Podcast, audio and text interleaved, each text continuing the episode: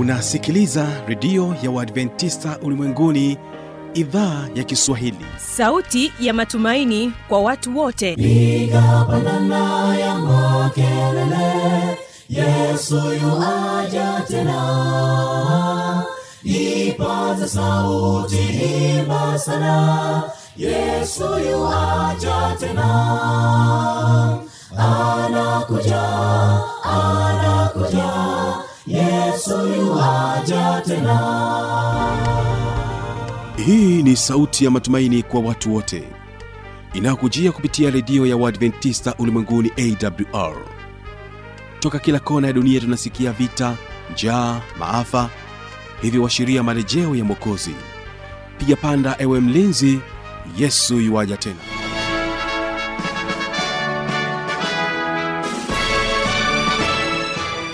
uhali gani rafiki yangu msikilizaji wa idhaa ya kiswahili ya redio adventista ulimwenguni awr karibu sana katika kipindi kizuri cha vijana na maisha. Kumbuka unanipata kupitia masafa mafupi ya mita bendi 16 na kunipata kupitia mornings fm bila kusahau rock fm hii leo endelea kuungana nami kwa njia ya mtandao wa www org. Jina langu ni kibaga mwaipaja wilson nikukaribishe sana kuweza kutegea sikio kipindi kizuri cha vijana na maisha.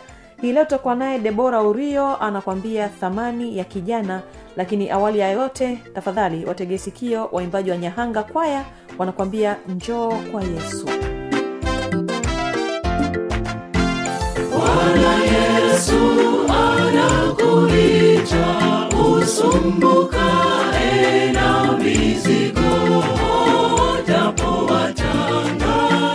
shida nyingi, njoo kwake leo upumzike. Bwana Yesu anakuita usumbukae na mizigo, japo watanga na shida nyingi,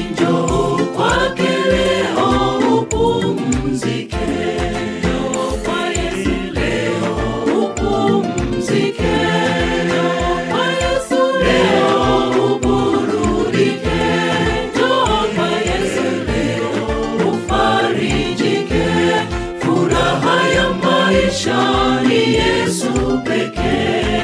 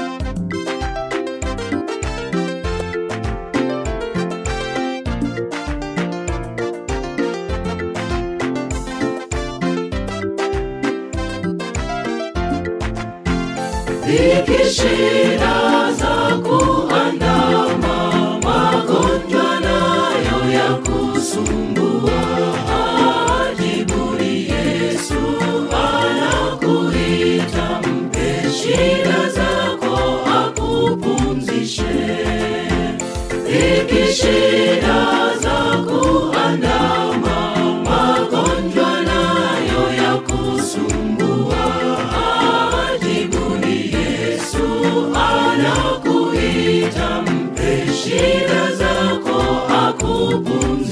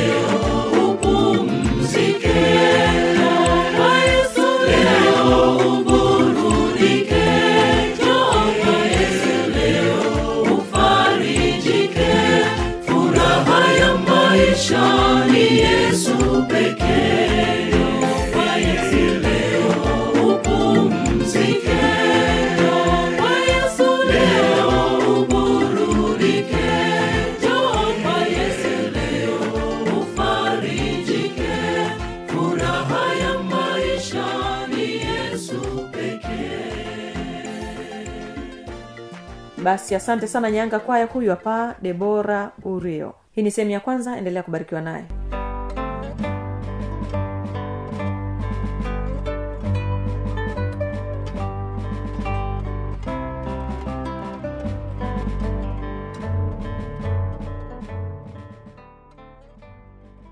Unajua vijana wana changamoto kubwa sana katika maisha yao na hivyo wanahitaji mafundisho zaidi.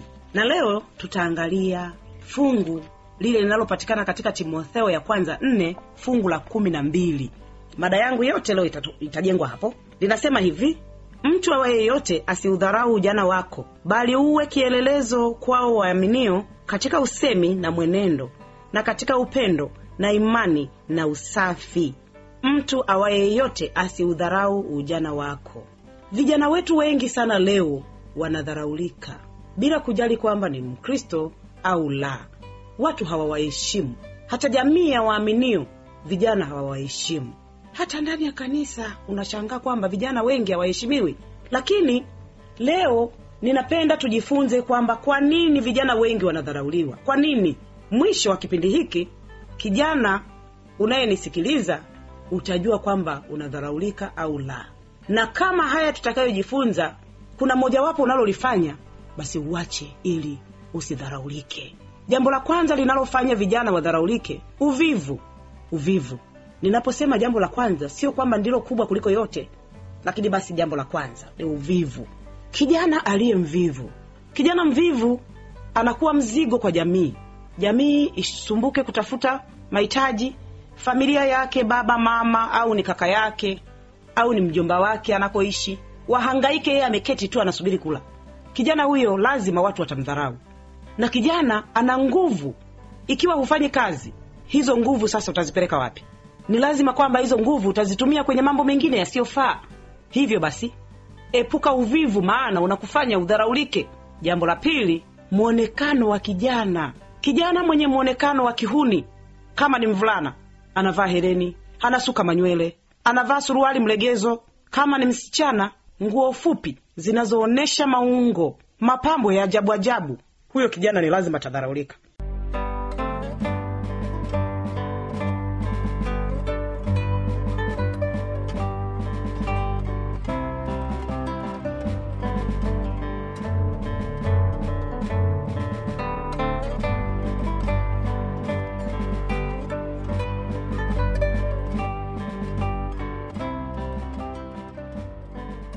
Kijana ambaye mambo yake ni ya kihunihuni tu anaingia kanisani ndiyo anakuja kanisani. Lakini mambo yake ni ya kiuniuni. hakuna mtu atamheshimu watamdharau. Nani huyo? Ah chana naye. Msichana ambaye anapenda kuvaa nguo fupifupi ni lazima watu watamdharau. Lakini kwa nini basi udharaulike? Mwingine atasema mi navaa tu hizo nguo lakini tabia yangu si hivyo. Si kweli. Mwonekano wa mtu unaonyesha tabia yake ya ndani. Maana kile kilichoko nje ni matokeo ya kile kilichoko ndani. Na hivyo kwa vijana wa kristo hasa waadventisti wa sabato. Haifai uwe na mwonekano wa kihuni. Haifai uwe binti. Uvae nguo zisizokusitiri nguo kazi yake ni kutusitiri. Mapambo ya ajabu ajabu. Biblia imetufundisha namna ya wanawake namna ya kujipamba. Sisemi uwe mchafu. Hapana we binti. Usinielewe kwamba sasa nimesema uwe mchafu. Katika vipindi vyangu vingine nilieleza jinsi unavyopaswa kuwa. Unapaswa kuwa msafi. Lakini kwa mapambo yale ya kikristo chana nywele zako vizuri. Unapoteza muda mwingi kijana wa kikristo msichana wa kikristo unaenda saluni unakaa chini. Unasuka nywele tangu asubuhi mpaka jioni. Na biblia imesema wazi juu ya kusuka nywele.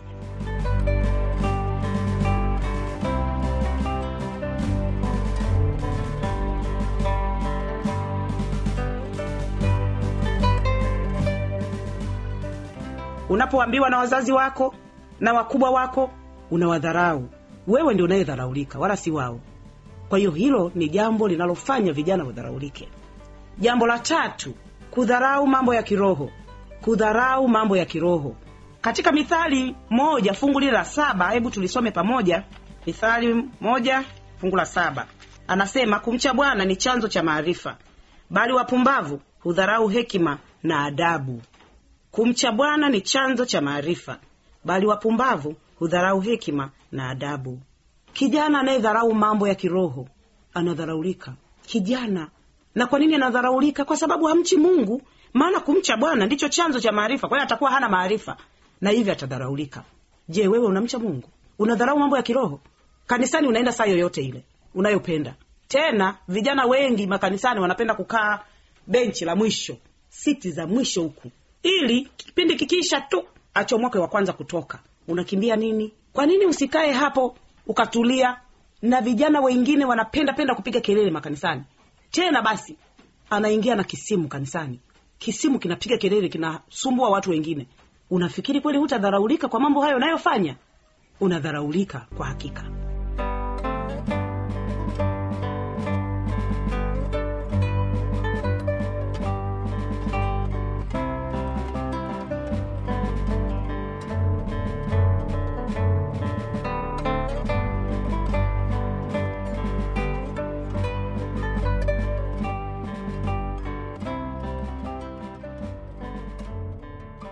pia kijana anadharaulika. Yule ambaye hawatii wazazi wake. Kijana ambaye hawatii wazazi wake kwa hakika atadharaulika.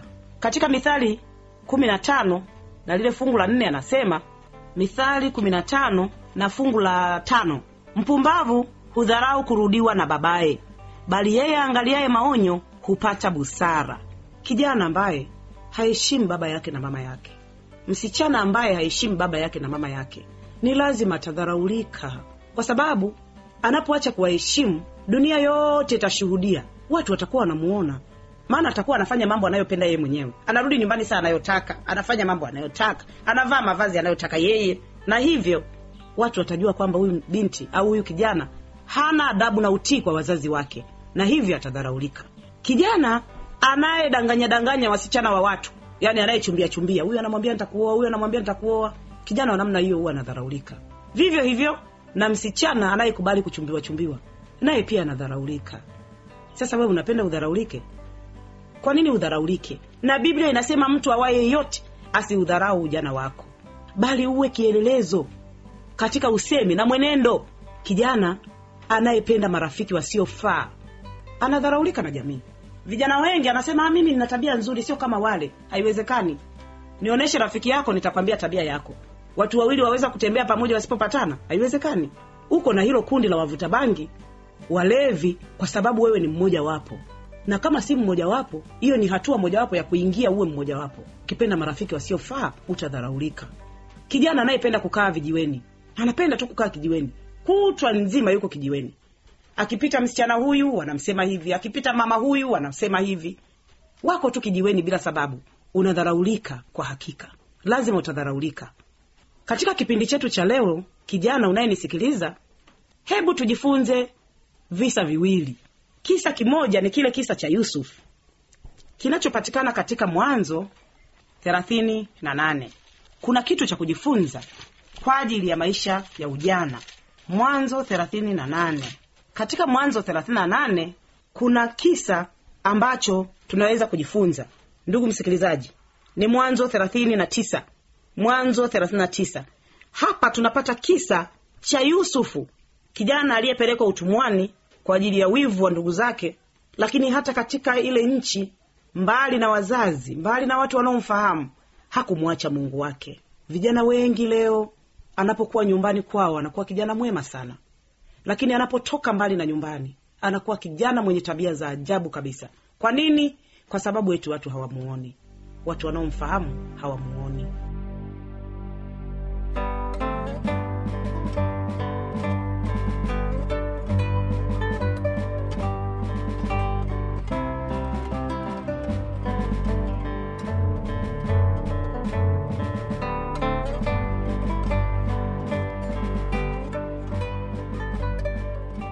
hebu tujifunze kisa hiki kwa pamoja.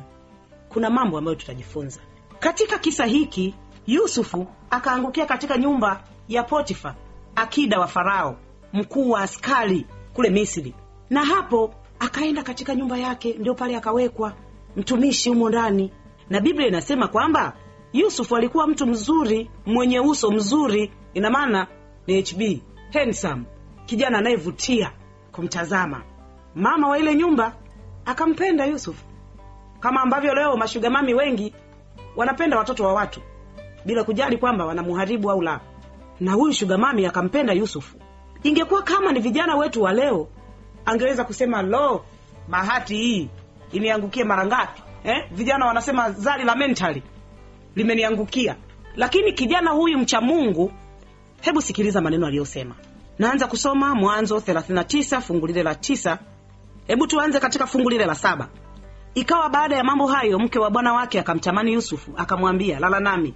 Lakini akakataa akamwambia mke wa bwana wake tazama bwana wangu hajui kitu kilichowekwa kwangu nyumbani na vyote alivyo navyo amevitia mkononi mwangu. Hakuna mkuu katika nyumba hii kuliko mimi wala hakunizuilia kitu chochote ila wewe kwa kuwa wewe u mkewe. Nifanyeje ubaya huu nimkose mungu? Sikiliza maneno hayo nifanyeje ubaya huu nimkose mungu? Kijana unayenisikiliza kabla hujafanya jambo hebu jiulize hili jambo ninalofanya mungu wangu ananionaje? Yusufu hakusema ninamwogopa potifa. Hakusema hayo maneno lakini alisema nifanyeje ubaya huu nimwogope mungu? Maana yusufu alijua ya kwamba popote anapoenda mungu yupo anamwangalia yuko na mungu mahali popote hata gerezani yusufu aliingia pamoja na mungu wake. Katika nyumba hii yusufu akiwa mtumwa yuko pamoja na mungu wake. Na anatamka maneno haya nifanyeje ubaya huu nimkose mungu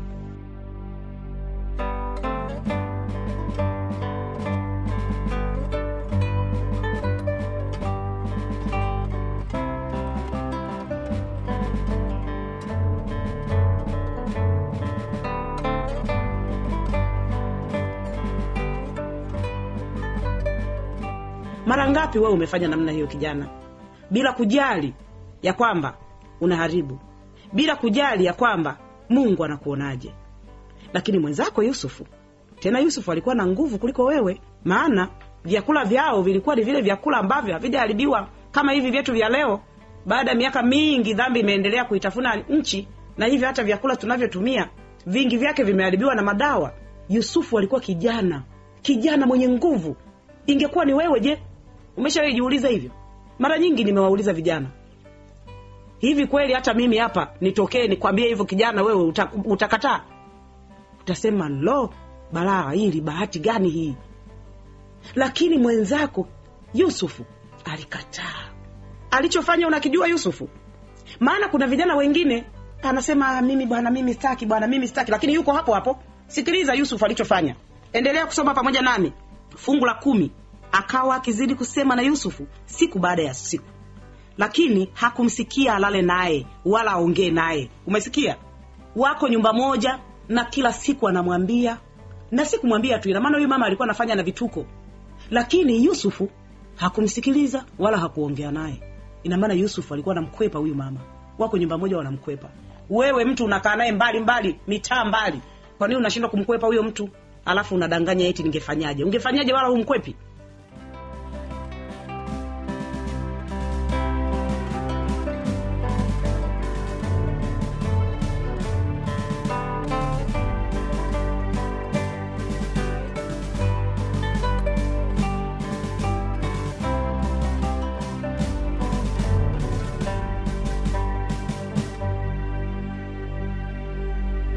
kwa maoni ushauri changamoto anwani hizi hapa za kuweza kuniandikia.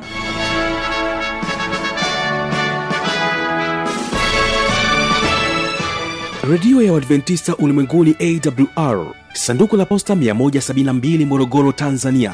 Anwani ya barua pepe ni kiswahili at awrrg namba ya mawasiliano simu ya kiganjadi 745 184882 ukiwa nje ya tanzania kumbuka kuanza na namba kiunganishi alama ya kujumlisha 255 unaweza kutoa maoni yako kwa njia ya facebook kwa jina la awr tanzania.